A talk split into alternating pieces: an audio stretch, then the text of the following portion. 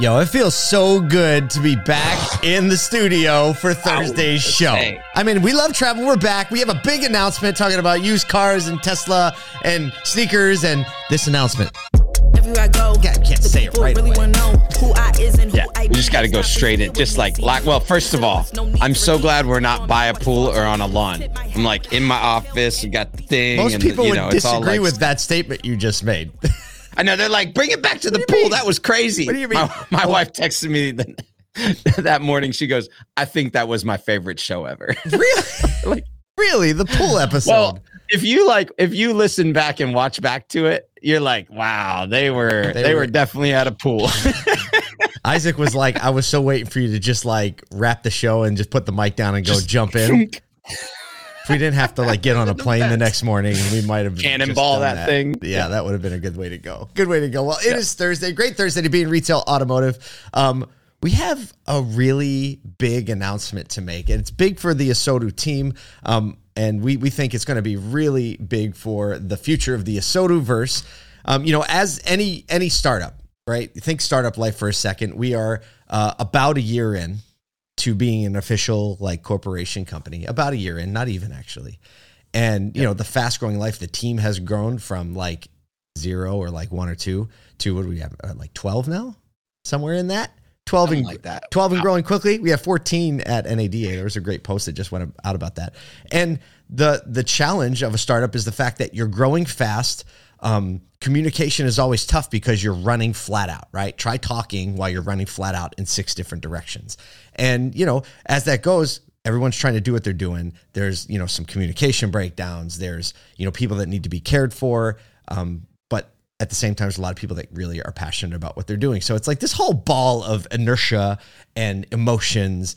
And um, we got to a point where, like, all right, like, how are we going to care for this team best? I'm going to let you talk for a second.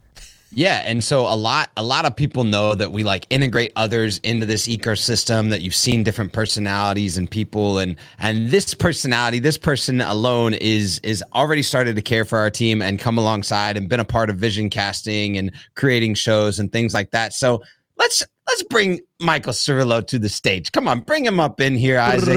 There's yeah, we actually have trigger Bill Cosby. that normally. So That's great. Michael so Michael Cirillo is joining us as uh, our, as our chief of staff, and and he's going to join uh, the executive team with Paul and I, and and Team Sodu, and has already like he's already started to integrate into that team, and we're really excited to have him like help us cast vision and build things and dream about how we can serve the industry more, be a part of content, be a part of you know serving our team, and uh, yeah, Michael, we're like pumped to have you. You're on the show. You've been on the show before, but say hi to the people. Yeah, man. Uh, I'm excited to be here. Um, and there, there's, I mean, I love just working with people, and you know that's been one of the highlights working with my team at Flex Dealer. Just, just growing and and working together with people and seeing the achievements and the potential just unlock. So I'm excited to do that here with you guys at Team ASOTU, but also getting to examine the industry from a different angle, right? It's one thing to do it as a tech, you know, Yeah. marketing entrepreneur. It's another thing to approach it from the angle that that ASOTU approaches it from. So I'm super excited to to do that. And um and actually, you know, we've proven that the three of us can get stuff done together. That it's Right. not all It's the uh, fart jokes. That's It's not all fart jokes. That's fair. That's- we're gonna put that on a shirt. It's not all fart jokes. We do cars too. it's so you know you, you look at the I want I want to I want to talk about two things and clear up some per, potential misconceptions and try to stave off as many texts and phone calls as you're going to get today, Michael. Um, so Michael's joining us as the chief of staff. This is a position that is growing in popularity amongst companies. Um, you know, usually it's kind of reserved for like the political landscape, but um, you know, so we we did a little bit of work to like define what we meant by chief of staff, and um, you know, just this is really a people oriented, getting people in place and making sure they're all facing the same direction. So there's like a people and a processes um, kind of mentality to to the position. Um, and I'm going to ask your perspective on that in, in a second, Michael, and how you've been approaching it because you've been in, in the role for a couple of weeks now. But I also want to clarify a really big thing. The things that Michael is doing with Flex Dealer and his dealer playbook podcast, which you have to check it out, are not changing. Right? Michael has take this on, uh, t- taken this on as an additional role, not to replace anything else. So, Michael, um, why don't you just like color in the lines there a little bit, and then like uh, let the people Sure. know how you're approaching the the chief of staff position.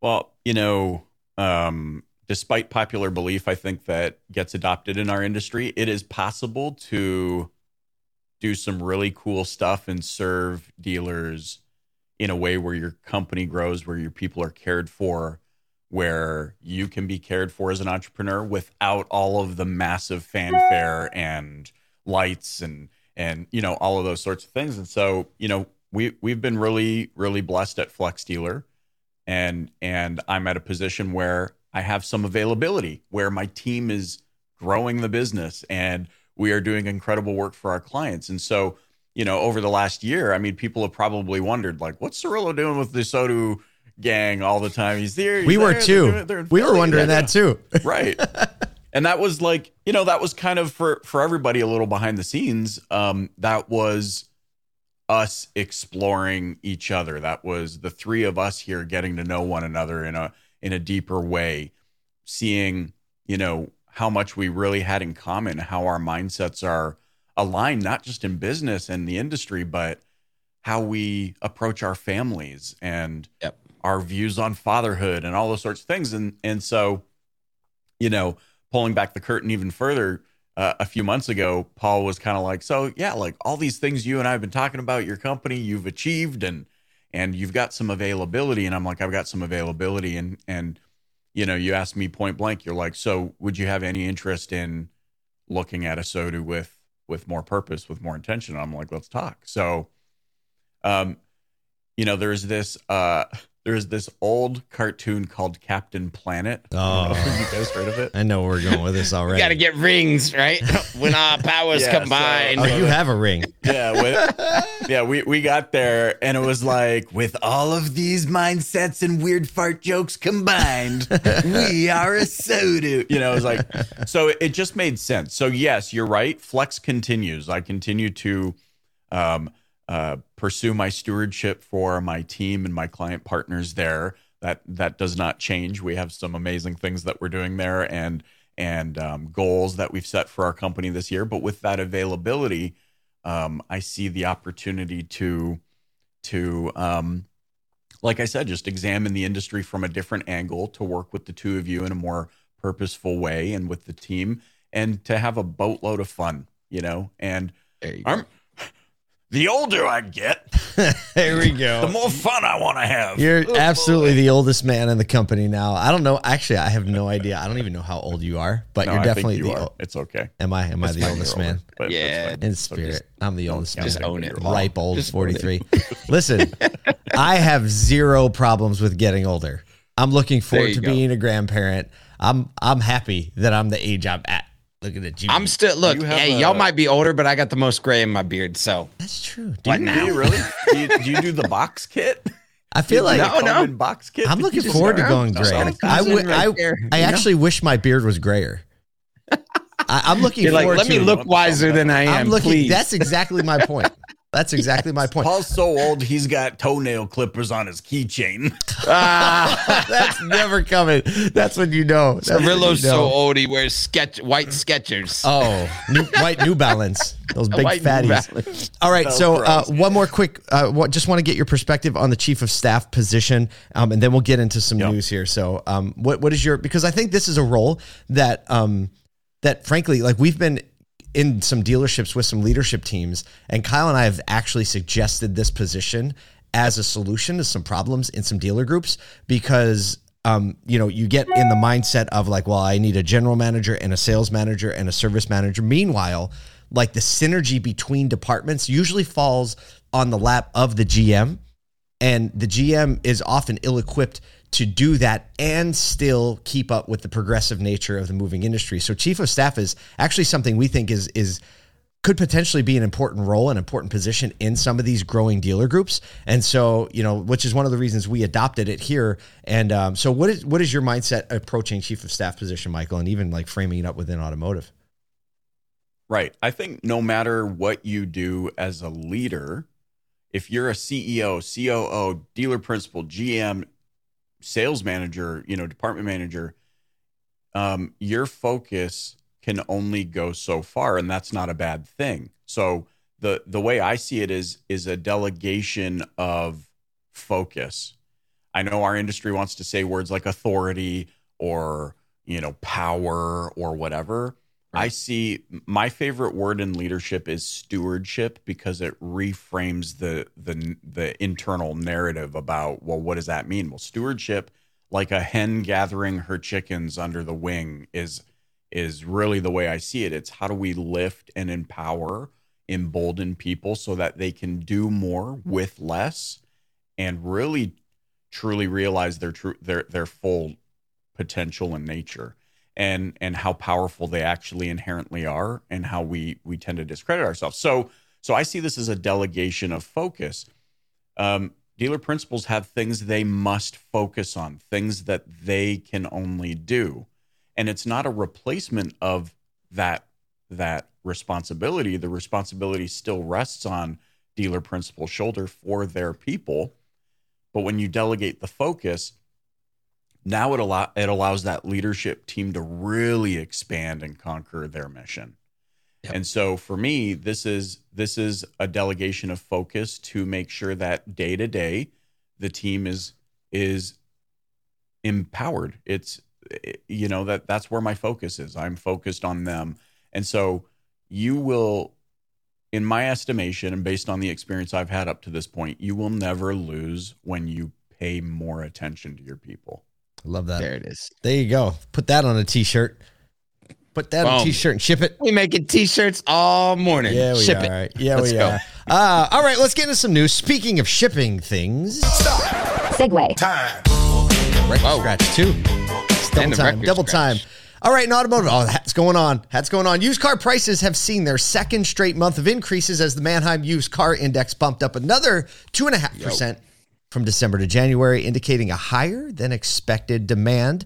Uh, the number is still down 11% year over year, right? But, you know, the analysts are saying this is very atypical that prices would change this much between December and January. Typically, that's a really flat transition month. Uh, they're even saying they're seeing some indicators that hint that spring is here, meaning maybe the groundhog was wrong. Um, Here's here's here's what I see happening, and I and I was reading some some indicators on this yesterday uh, from from some other news sources. Like the the reality is is that as used car prices began to dip, or still are dipped compared to the trajectory that they were on over the last year and a half, we see demand be able to pick up in different market segments. So lower price points, you know, potentially credit challenge, or people that didn't have the access to the affordability in the higher price points. And so where where similar in like the new car market early on you saw this like hold of pent up demand and then availability of demand when when inventory started to come back. Now you've got that same thing happening in the used car pricing market where people just were sidelined from the market altogether even though the demand was still there. And now they're coming just back to the market. That that demand was still there for lower price points lower affordability points. Um, and so that's that's really what we're seeing happening really quickly here. And i think we are going to see spring come early and we're not going to be de- so dependent on like a tax time return because the market demand is already just sitting there sidelined.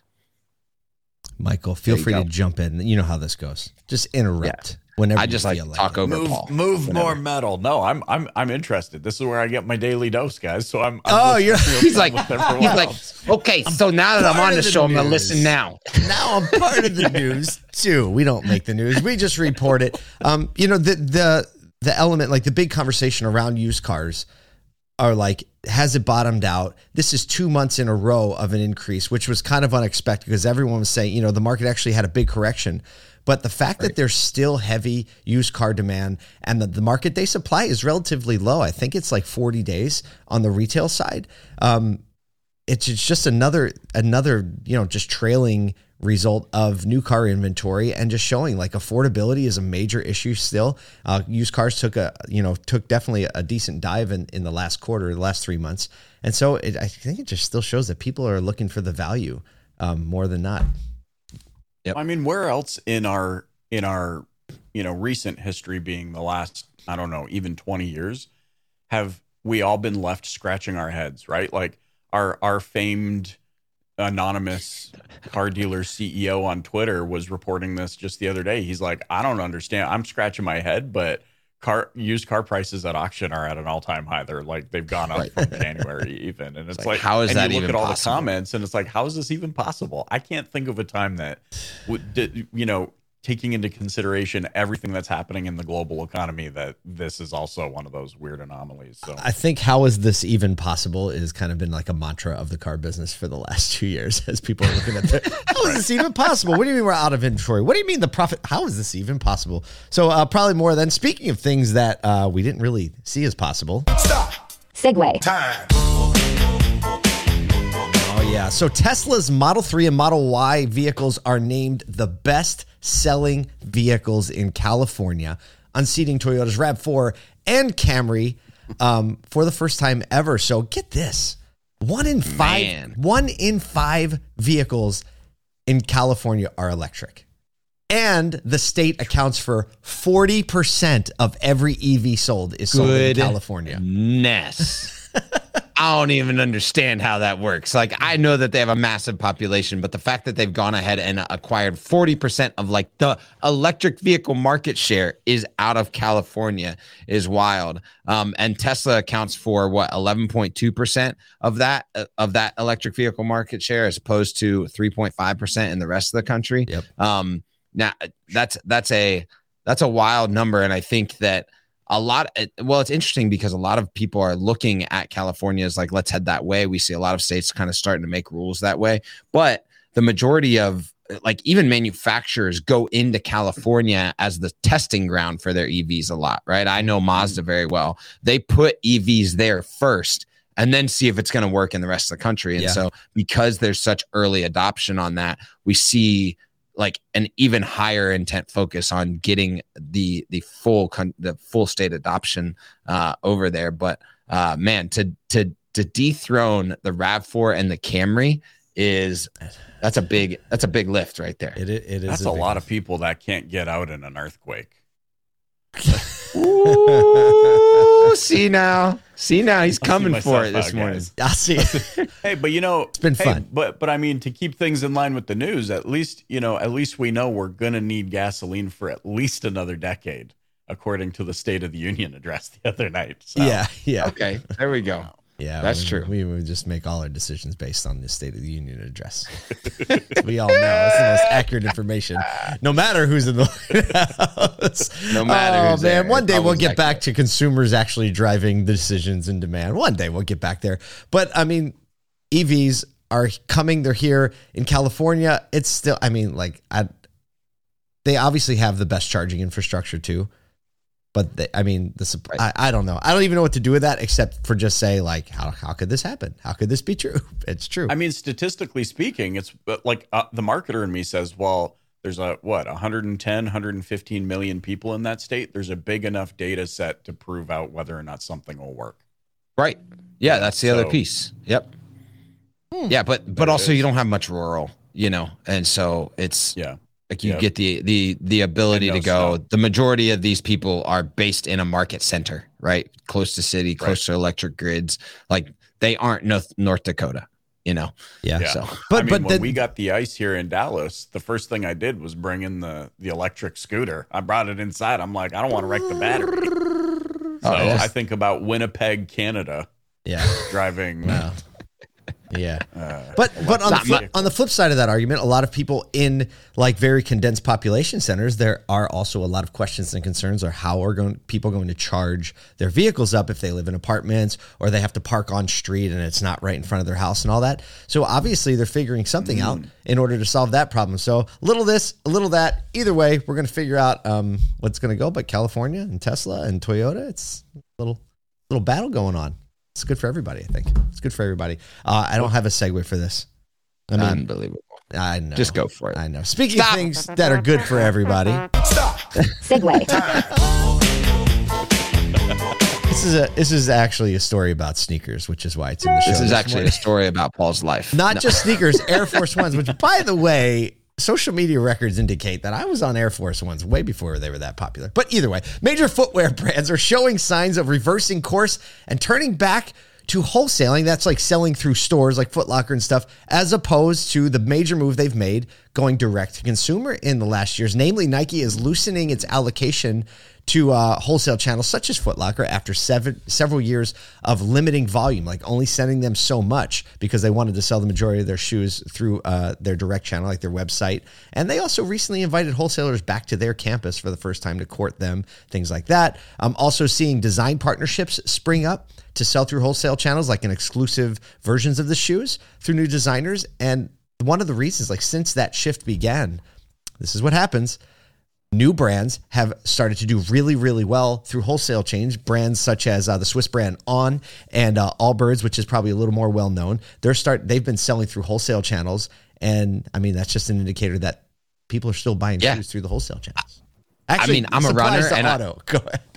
Yeah, this actually applies to auto. I'm an uh, uh, I'm a runner, and so I've paid attention to the on story and them going into into stores over the last five years, right? Because they they they were traditionally like you had to go to their website to go grab, you know, especially like fresh shoes. I think like you get that like secondary shoe pushed down to the to the wholesaler, and Nike does that a lot, where like they kind of have their second tier shoe, but they reserve their their Yep. top tier shoe for their website. Yep. And so this is like opening that opening that up to get into the retailers. And this is we're, we're seeing this present uh, the the push back to wholesale. We are actually talking about mattress. Some of these like direct to consumer mattress companies have started to start to wholesale into your legacy mattress companies that are brick and mortar because turns out people want to try it on before they buy it yo. And people are going into um into these retailers again. The return to brick and mortar is con- constantly facing the you know the product model and so it's like i'm interested to see what oems do looking at some Uh-huh. of these major brands do they pay attention to that or do they they're like no we're better than that we can make this happen we can do direct to consumer and we're going to figure it out or do they go okay so these major brands the nike the allbirds the purple mattresses all that They learned a little have- thing. have learned a thing and gone, okay, we have to do both. Actually, I heard Audi talking about their digital ecosystem and recognizing, like, hey, we are going to provide access to direct to consumer sales, but we recognize that tier two and tier three are really, really viable places and probably a larger percentage of all of our sales. And so we're going to make sure and Both map and. to all of those and and drive down and and, and they're going to say like hey we're still going to have a central customer record but we recognize that all of those spaces are places where customers want to do business and we're not just going to go run at one thing Mm. so Can I? Yeah. Here's my wacky interpretation of all of this. They realized that our human nature, when pent up and cooped up in a house for long enough, is that we naturally want to emerge out into the in, out into our habitat. And they're like, "Where do people wear shoes? Oh, outside.